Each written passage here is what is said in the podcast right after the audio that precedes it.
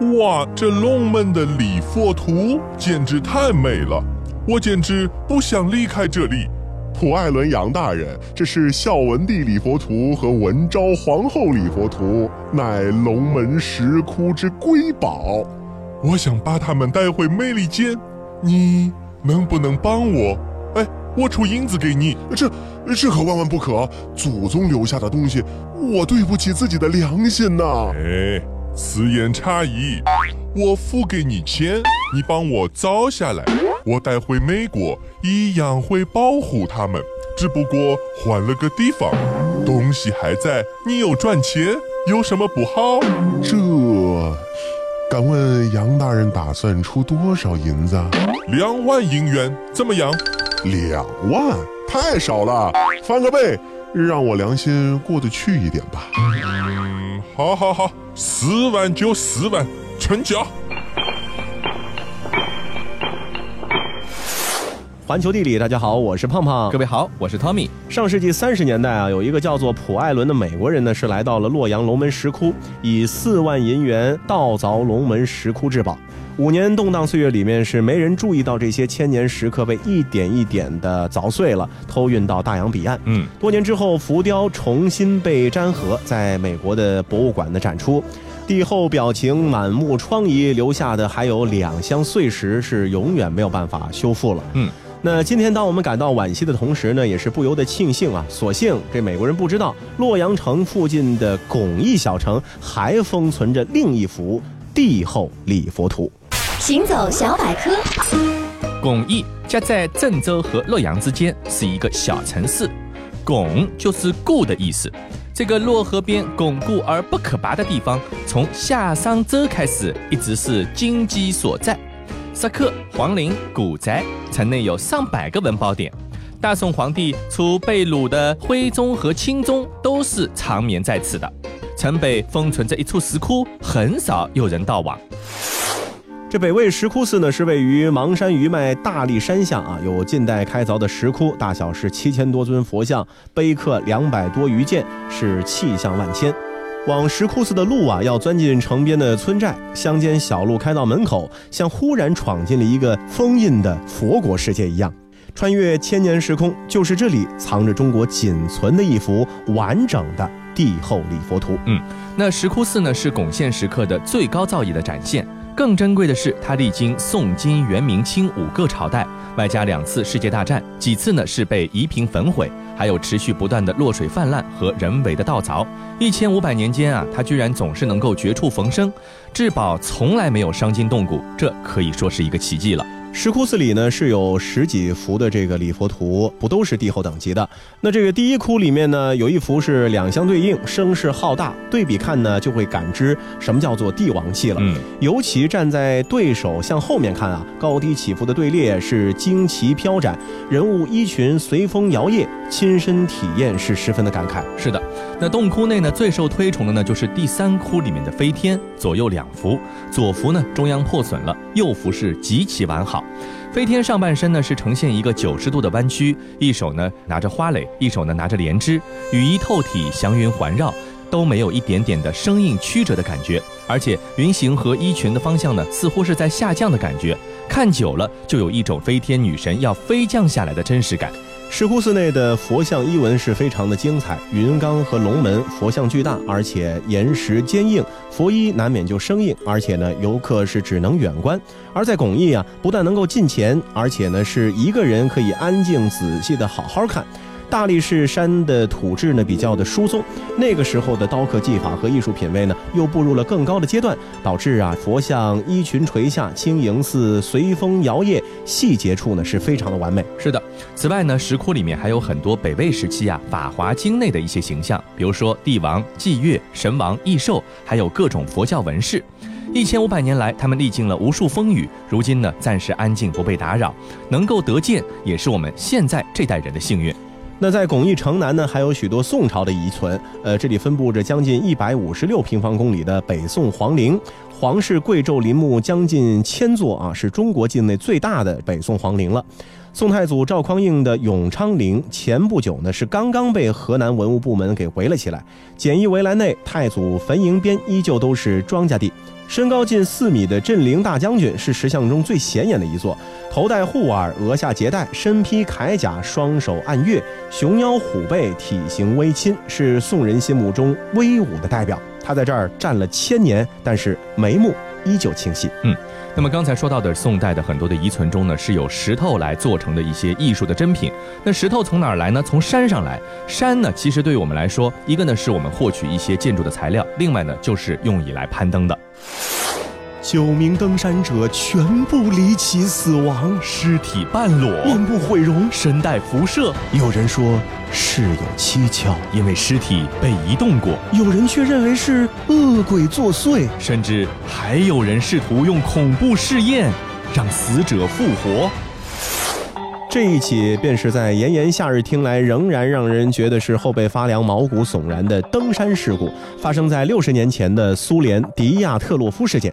岁月流转，直至今日，它仍然是一个让后人不寒而栗的惊悚谜团。嗯，那迪亚特洛夫事件发生在一九五九年的冬天，年轻的尤里孔塞维奇计划和九名经验丰富的登山者结伴攀登苏联境内的奥屯顿山。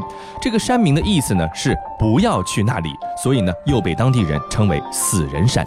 在冬季挑战死人山，虽然说是勇敢者的行为啊，但是却注定会厄运连连。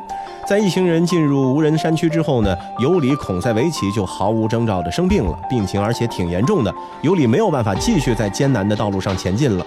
那队友们呢就劝告尤里说：“回去吧，你得找个医生看病了。”嗯，意料之外的是啊，遗憾未能登山的尤里却因祸得福，捡回了一条命。和队员们的无奈分别呢，也就成了永别了。嗯。登山队呢，原本计划在二月十二号送出电报，报告他们已经完成旅程的消息，但是外界呢没有能够按时收到这份电报。这个时候，人们发现已经失去了和登山队的联系。搜救队在十多天后才根据亲属和朋友的要求展开搜救调查。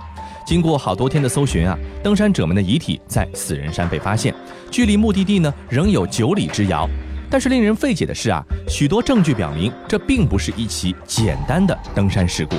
调查之后呢，人们发现这个事件疑点重重。登山者们不仅早早就偏离了原定路线，他们遗留的帐篷似乎还有着从里面被撕开的痕迹。嗯，但是在这个不可能有雪崩发生的平缓山坡上，他们为什么要慌忙从内部撕开帐篷逃生呢？进一步的调查发现啊，这些帐篷的搭建方式呢也是错误的。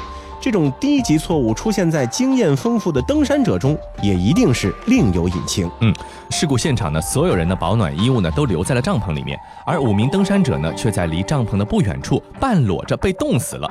究竟发生了什么，让这群热爱冒险的人如此慌张地四处逃散？另外几具遗体呢，随后在另一个山坡上被找到，而这些遗体呢，真的是令人惨不忍睹啊！呃，一位女性登山者的舌头失踪了，另一个人呢，缺少了一只眼睛。而更加让人觉得离奇的是，他们的身上和衣服上居然有发出强烈放射性的现象。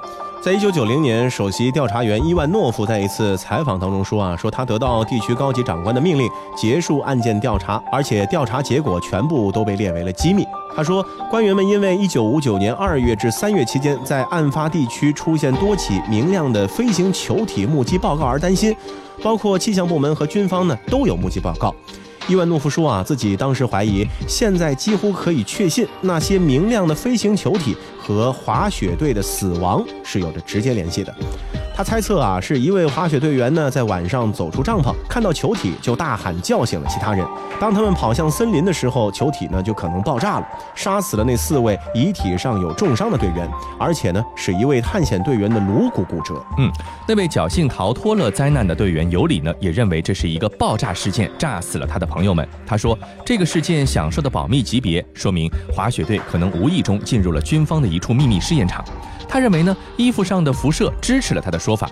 不过，也有很蹊跷的一点是，在事故周围地区没有发现任何的爆炸痕迹。一九五九年二月二号晚上，到底发生了什么呢？可能永远都没有办法知道了。当时，苏联政府将这起事件归结为一种极其强大的未知力之后，就草草停止了调查，并且将档案室列为了最高机密。政府敷衍的态度让很多人是陷入了更深的困惑：到底是什么，或者是谁杀死了这些登山者呢？这些在冬季并不适合登山的时候前去危险地区的人，到底是不是纯粹的登山爱好者？他们在死前又遭遇了怎样令人惊慌失措的事态呢？原来他们还不会控制情感，也还没破解如何死去活来。不过大脑所产生的悲哀，好像能让愉快更痛快。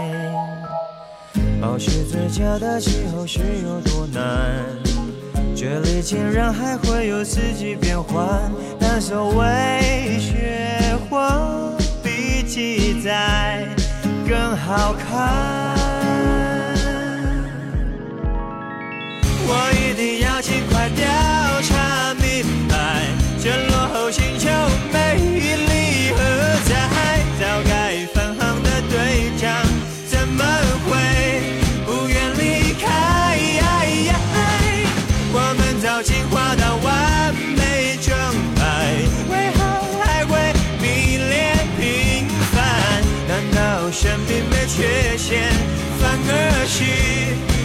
缺憾？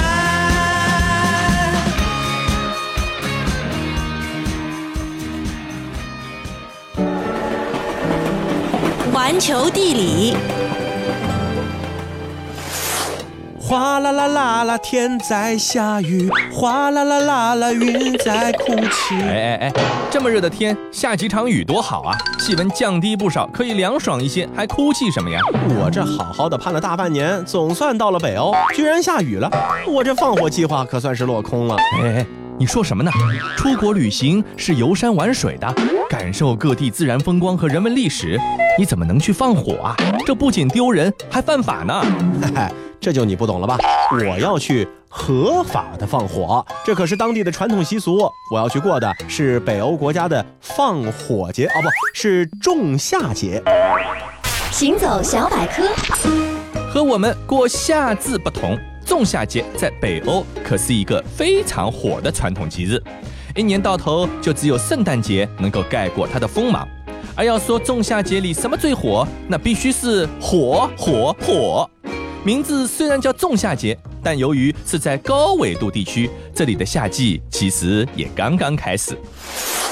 欢迎继续回到环球地理，大家好，我是胖胖。各位好，我是 Tommy。那在说完了一个灵异的事件之后呢，嗯接着咱们再来说一个诡异的习俗。嗯，这个习俗呢，就是我们前面提到过的放火了、嗯啊。在瑞典、丹麦、挪威、芬兰、爱沙尼亚、拉脱维亚等等各个北欧国家以及周边国家的小伙伴们，呃，终于呢是熬过了令人压抑的冬天，来到了一天到晚都有阳光的夏季了。而对于他们来说啊，庆祝夏季到来最普遍的方式呢，就是篝火。嗯生活在挪威和丹麦的小伙伴们呢，会在每年的六月二十四号这天来庆祝夏天的开始，而他们的邻居芬兰人和瑞典人则倾向于在六月十九号到二十五号之间的一个周六。不过相同的是啊，前一天的夜晚呢，往往比正日子更加热闹，就像圣诞夜才是那个合家团圆吃吃吃的日子一样。仲夏节呢，还有一个非常常用的名字叫做圣约翰节，而最热闹的前一夜呢，则被称为是圣约翰之夜。嗯，这个节日名称里的圣约翰呢，指的是施洗约翰。据说啊，他奉上帝之命为耶稣洗礼的时候，天空忽然是豁然开朗，并且显现出了一个鸽子形状的圣林。从此呢，他就紧随着耶稣步道，也因此而得名。仲夏节的正日子六月二十四号就是他的生日。嗯，当然这个名字出现呢，这种解释呢，多少有一点教会牵强附会之意。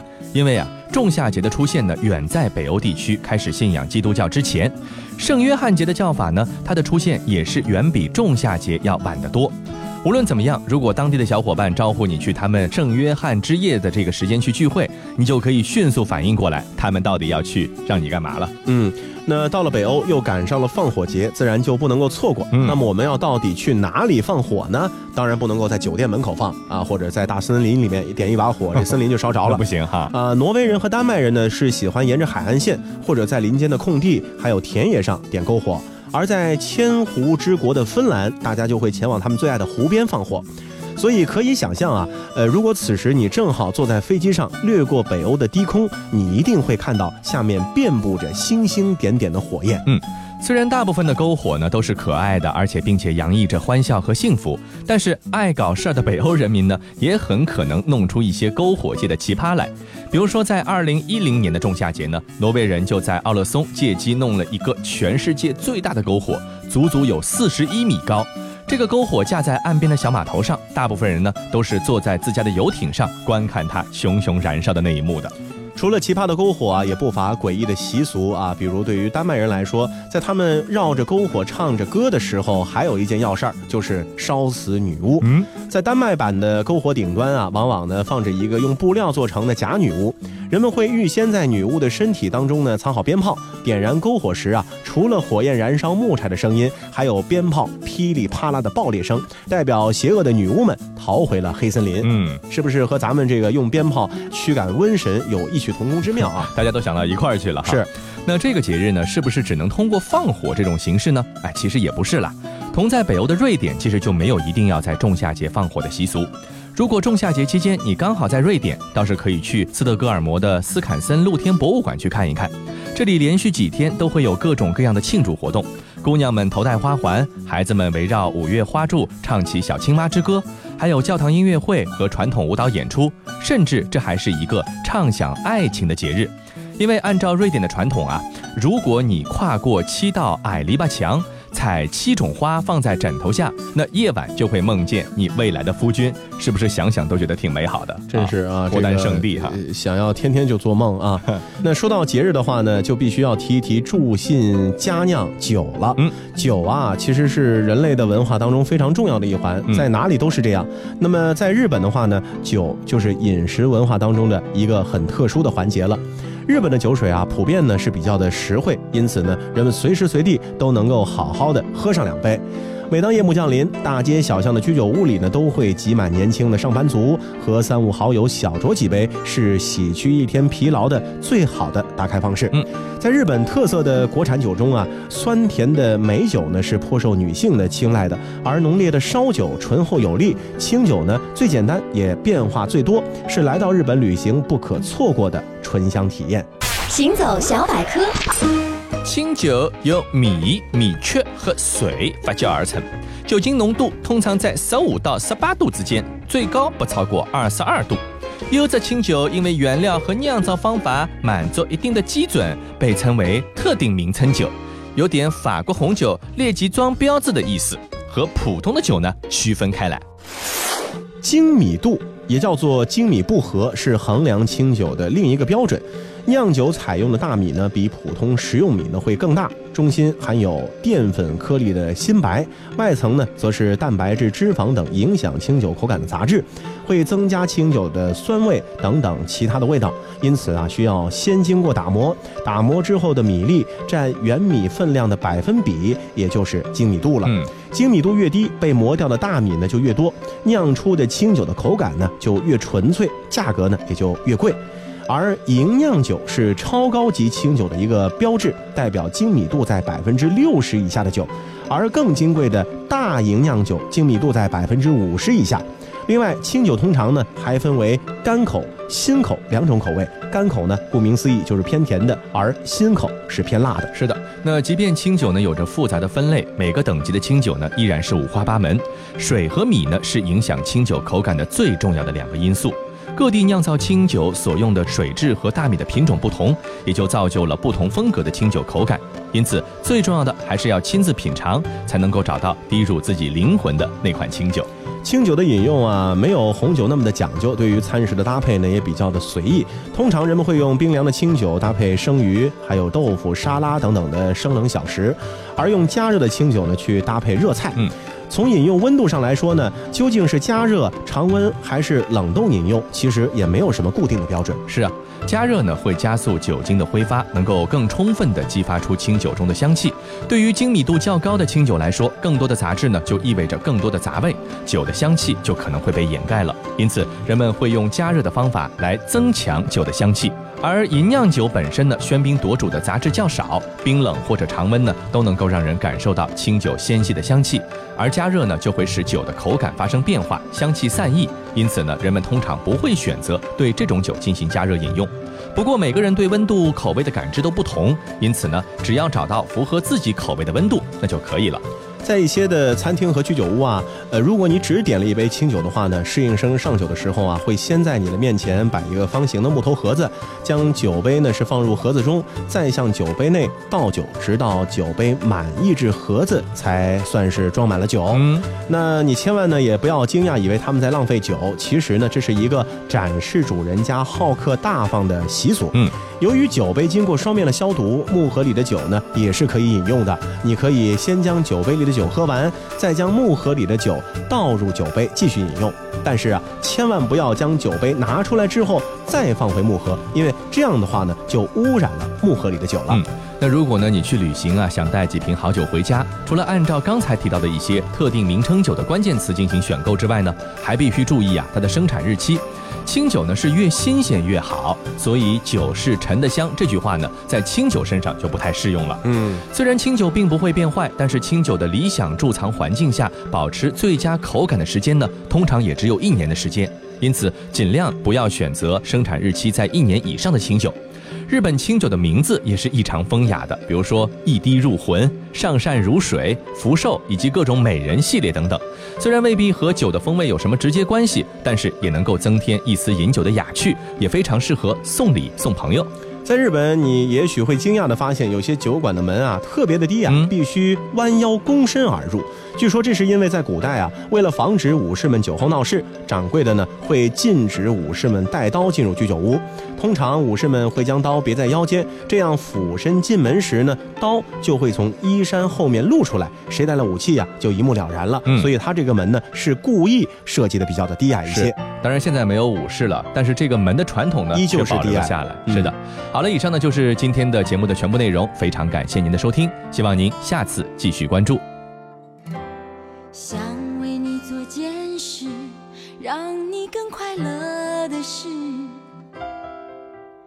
好在你的心中埋下我的名字。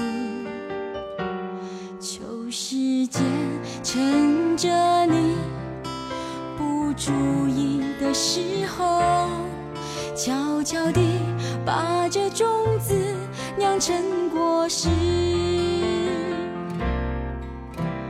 我想它的确是更适合你的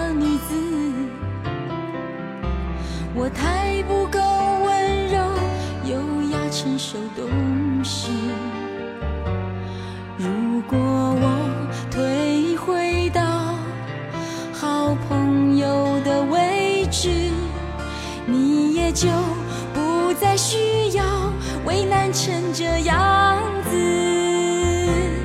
很爱很爱你，所以愿意舍得让你往更多幸福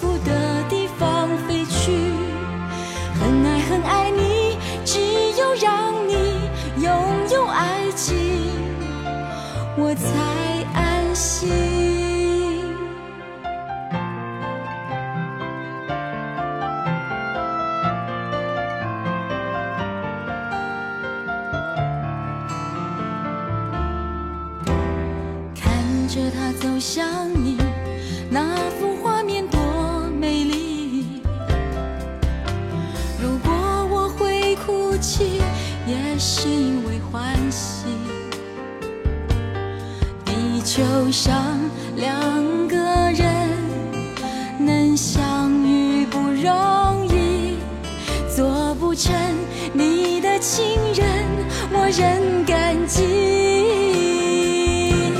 很爱很爱你，所以愿意不牵绊你，往更多幸福的地方飞去。很爱很爱你，只有让你拥有爱情，我才安心。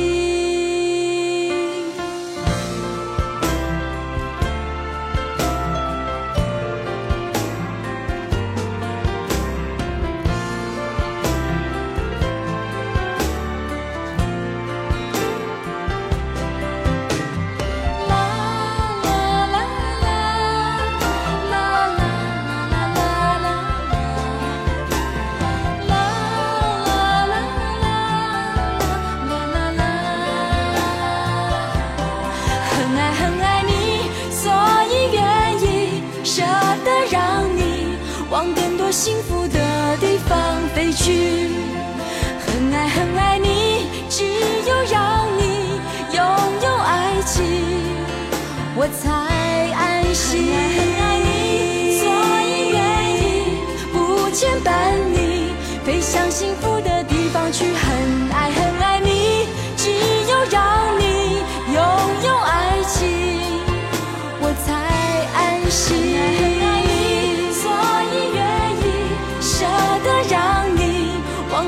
幸福的地方飞去。很爱